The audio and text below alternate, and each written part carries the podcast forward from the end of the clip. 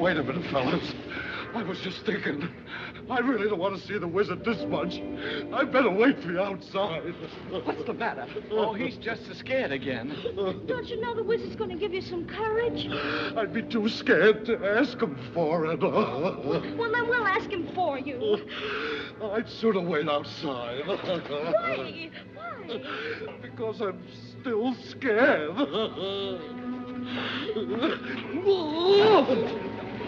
What happened? Somebody pulled my tail. You did it yourself. I. Oh. Come on. Come forward! Tell me when it's over.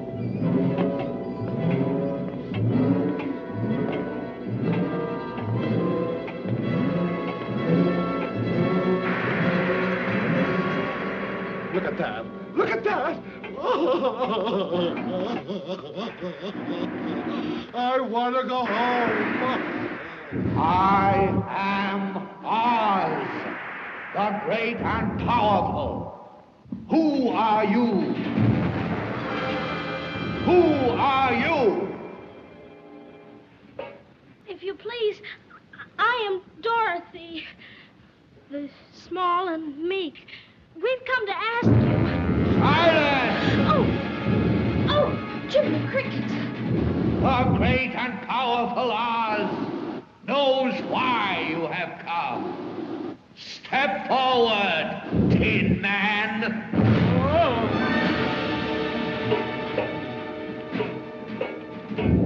You dare to come to me for a heart, do you?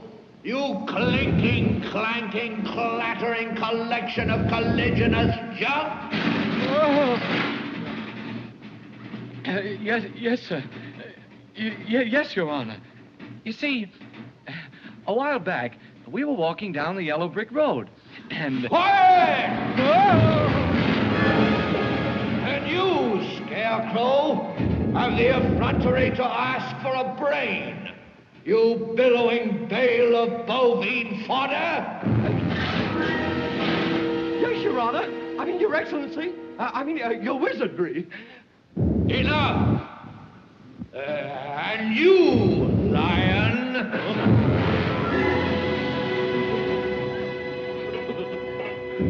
well, You ought to be ashamed of yourself. Frightening him like that when he came to you for help. silence, whippersnapper! The beneficent Oz has every intention of granting your requests. What's that? What'd he say? Huh? What'd he say? But first, you must prove yourselves worthy by performing a very small task. Bring me the broomstick of the Witch of the West. But, but, but, but, but if we do that, we'll have to kill her to get it. Bring me her broomstick, and I'll grant your requests. Now go. Hmm. But, but what if she kills us first? I said go!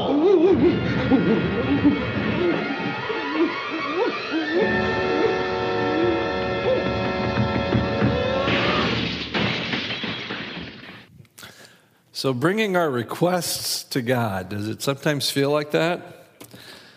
I remember as a boy, we watched this. How many of you are my age and remember it was on about once a year? And this was probably the most frightening scene on television I would ever watch on a given year. Coming into the great and powerful Oz with their deepest requests, and it being a fearful thing, wondering if they were worthy. To some degree, my, my prayer life was a little like that. We feel like we're coming before the great and awesome God. Will He grant us what we want? Are we worthy? There's a lot to be seen in The Wizard of Oz in terms of how we view the great and powerful, however beneficent, God. Jesus said, when we come to the Father for request, he used to be called Abba.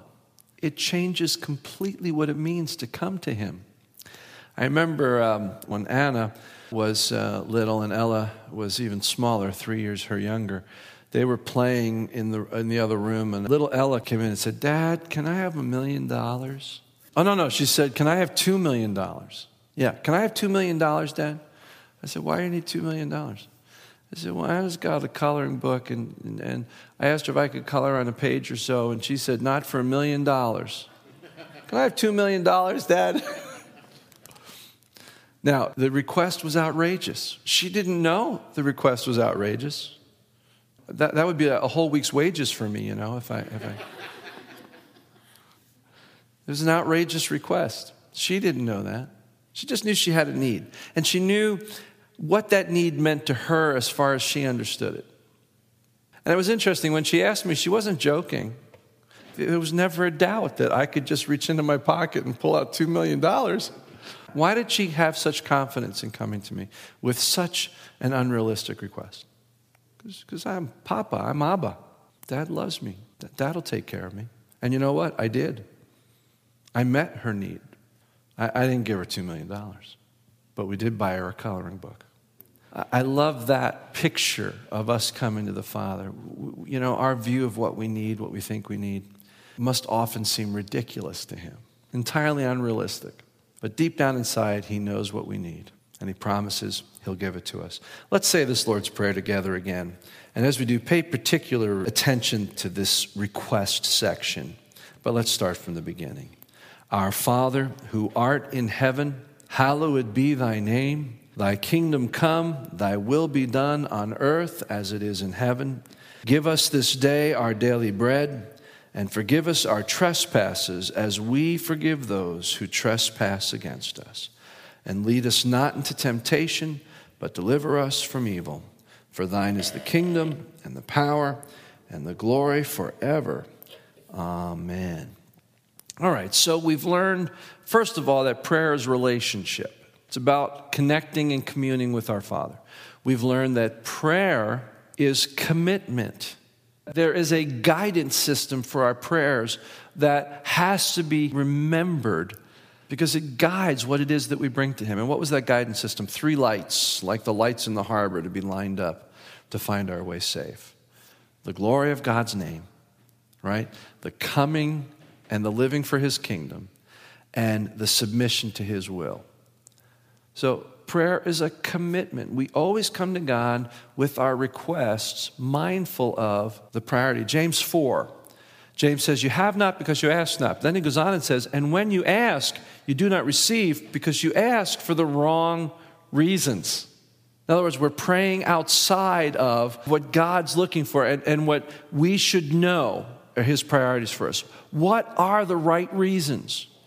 Hallowed be your name, your kingdom come, and your will be done in my life. I live for his glory, I live to extend his kingdom by preaching the gospel, bringing the gospel into lives, and I surrender to what He wants from my life. It's His will that matters. I've been crucified with Christ. I no longer live. Christ lives in me. The life I live in this body, I live by faith in the Son of God who loved me and gave Himself for me. Those are the right reasons when we ask God. But when we finally get that right, what is it that we're supposed to ask Him? And He talks about four things. The first is give us. The second is forgive us. The third is lead us. And the fourth is deliver us. But before we get into any of that, let's just address this question. If God already knows what we need, why do we ask God for stuff? Let's review some of the verses that we've seen. In the precursor to the Lord's Prayer, Jesus says, Your heavenly Father knows what you need before you ask him. Look at Philippians 4, verse 19. In fact, let's say this together. What a great promise that we have. My God will meet all your needs according to the riches of his glory in Christ Jesus. Look at James 4 and then Matthew 7, the words of Jesus. Say these with me. You have not because you ask not. And then Jesus says, Ask and you will receive. So our Heavenly Father already knows what we need. He's already promised He's going to give us everything we need. So why do we ask Him? First of all, we ask Him because He wants us to. He wants us to bring our requests to God. Look with me in Philippians chapter 4, just quickly. We already read verse 19 My God will provide all of your needs. But I want to back up and and, look earlier at verses 6 and 7 of Philippians chapter 4. Do not be anxious about anything, but in everything, by prayer and petition, with thanksgiving, present your requests to God. And the peace of God, which transcends all understanding, will guard your hearts and your minds in Christ Jesus. So, the first reason we should ask is because God says, I want to hear them. Bring your requests to me. Yeah, I know. And yeah, I'm going to meet every need, but I'd like to hear them. God said, ask. Second, asking affirms our reliance on God, not on ourselves. We're not to take that for granted. Third, and we could come up with probably a lot of other reasons, but these are the ones that came to my mind.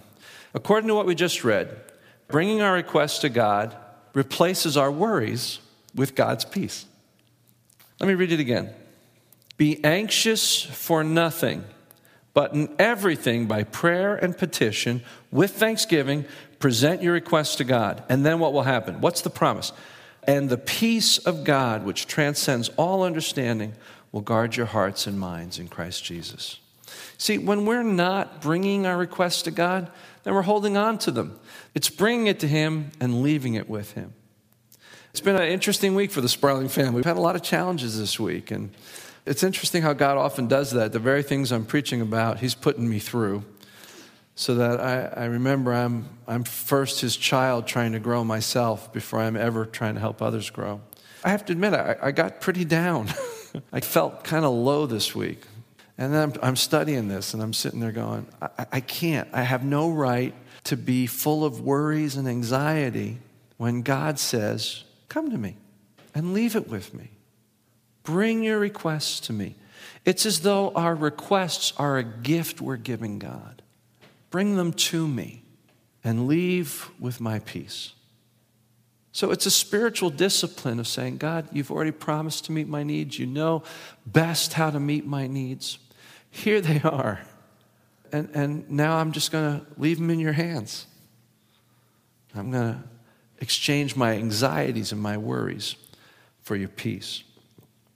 I think those are at least some of the good reasons why we're taught in God's Word to bring our requests to God. Let's go on and look just quickly at a couple of these requests. And the first category of requests is in the phrase, Give us this day our daily bread. Standing in the need, give us. The word bread represents in Scripture not just food, but it actually represents all the things we need to sustain life, both physically and spiritually. To the Hebrew culture, bread was also about God's spiritual feeding. It's not just about, Lord, I'm hungry, would you make sure me and my family can eat? When Jesus uses the word bread, it's the full symbolism of that. So I'm saying, Lord, I'm in need of you, and you're the one that provides everything I need for life, both physically and spiritually. I'm rehearsing my reliance on you for everything I need for life.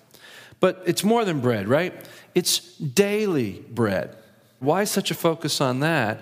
And I believe that's because our reliance on the Father is constant and ongoing. If we were to read Jesus' own commentary on the Lord's Prayer, which proceeds from the Lord's Prayer in Matthew 6, where he talks about the need for forgiveness, and, and he deals with this very issue about God providing our needs.